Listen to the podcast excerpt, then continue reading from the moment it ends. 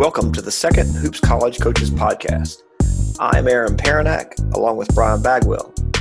Our first podcast covered how to gain an offensive advantage on baseline out of bounds plays. Today, we're going to talk about how to gain an advantage when you're defending in a baseline out of bounds situation. We mentioned in the last episode that the defense has an advantage when the ball is out of bounds on the baseline. Why is that true? Uh, it's not only true, like we need to celebrate right now because the the hardest thing to do is guard the ball. And on a baseline out of bounds, you don't have to. You can't get beat off the dribble. So now it becomes not about your athleticism, not necessarily even about your help defense. It, it comes to can I execute? Can I be positionally correct? Can I guard screens? The backboard defends, you know, the opposite wing. It defends part of the court for you. They can't really make that pass. But as much as anything else, it's four on five. They have somebody taking the ball out of bounds who can't score, right? So now it's four on five on the floor. You have an extra defender. What are the different ways to take advantage of that extra defender? I think the first thing you can do is is you can pressure the ball. It's just it's a dead ball situation just like anywhere else on the floor. And you know, when somebody picks up their dribble in a half court possession, nobody says I'm going to run away from them and go help somewhere else. They get all over the ball, chest to chest, put them under extreme duress, and say and say you can't see. They take away their vision. Uh, they stand them up, make them not face the basket, and some of that's taken away because we're on the baseline. But I, I think ball pressure is is a good place to start. Um, put the person with the ball in a position where they're not comfortable. Well, another another way to to take advantage of that extra defender might be to have them just protect the basket, put them on the baseline on the inside of the defender to uh, prevent the pass to the opposite corner or prevent a pass uh, close to the rim. Another way is to put them on the other side of the inbounder. So you're you're taking away the pass to the strong side corner and you're trusting your defense around the rim to be good. Uh, another way to use your extra defender is double team the other team's best player. Maybe there's one second left on the clock and everybody knows that number 23 on the other team is going to get the ball. Take two people and don't let number 23 catch it. Okay, so that's four ways. So we see like there's a lot of different choices you can make as a coach. Uh, we can keep going. Uh, a fifth way uh, would be to help and tag. So my inbounds defender is in a help position, and their job is not to stand under the basket because the basket can't score. They're they're going to go tag somebody.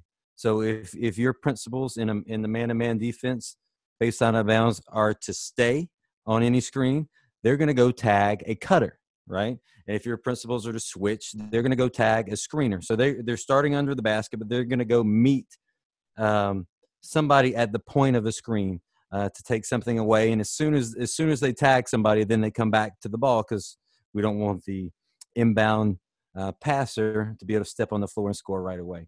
Uh, next, the inbounds uh, defender can be on the ball, and you can play zone behind them. Um, something like a one-three-one on the baseline. What kind of changes here is that it allows you to play multiple defenses. You play a zone, it comes in, you can you can go man. Um, next, you could be off the ball in a zone. So let's let's say a traditional two three. You're there to guard cutters and not give up anything easy.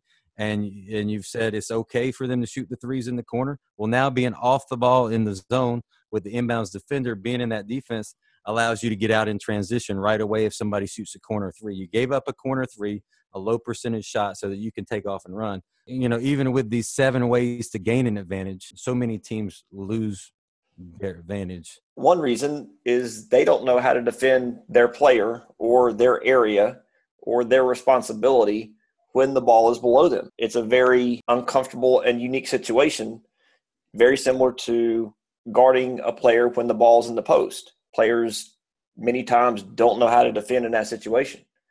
Another reason that teams lose their advantage is teams don't practice it enough.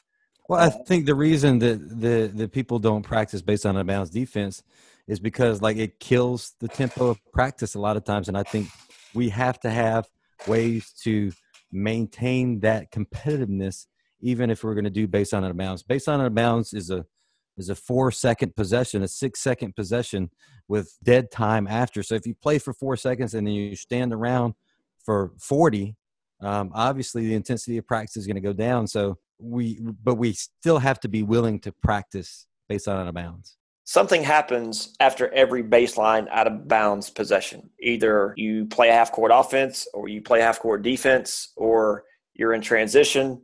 So why not incorporate baseline out of bounds situations into your other parts of practice, into the other things that you're working on? I think another thing that you could do that stays strictly to baseline out of bounds, if you want to devote all your time to that, you can put two minutes on the clock. You can put a coach as the official under the basket, and you can let one team play offense for the two minutes after the defense secures the rebound or after the offense scores it. They would give it to the coach, and now the offense would take it out again, and they would play again as fast as they can for two minutes to try to take away the dead time, to try to keep competitiveness high. You you score it, uh, so you get to play offense or or defense for two minutes straight, and then you you flip, and and you try to beat the other team in two minutes.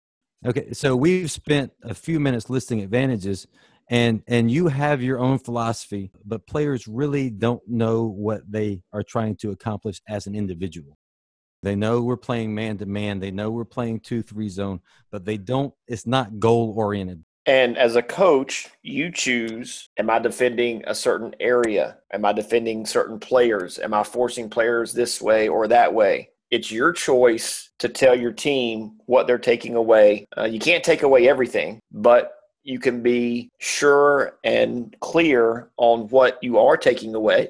And then that helps your team know how to recover uh, on into the things that, that you might be giving up. And it's your job not only to make sure that they know that, but they also know how they're supposed to accomplish that goal. We hope you've enjoyed this Hoops College Coaches podcast and gained a little bit that will help you with your team. Join us in our next podcast uh, when we discuss the benefits of the Princeton offense.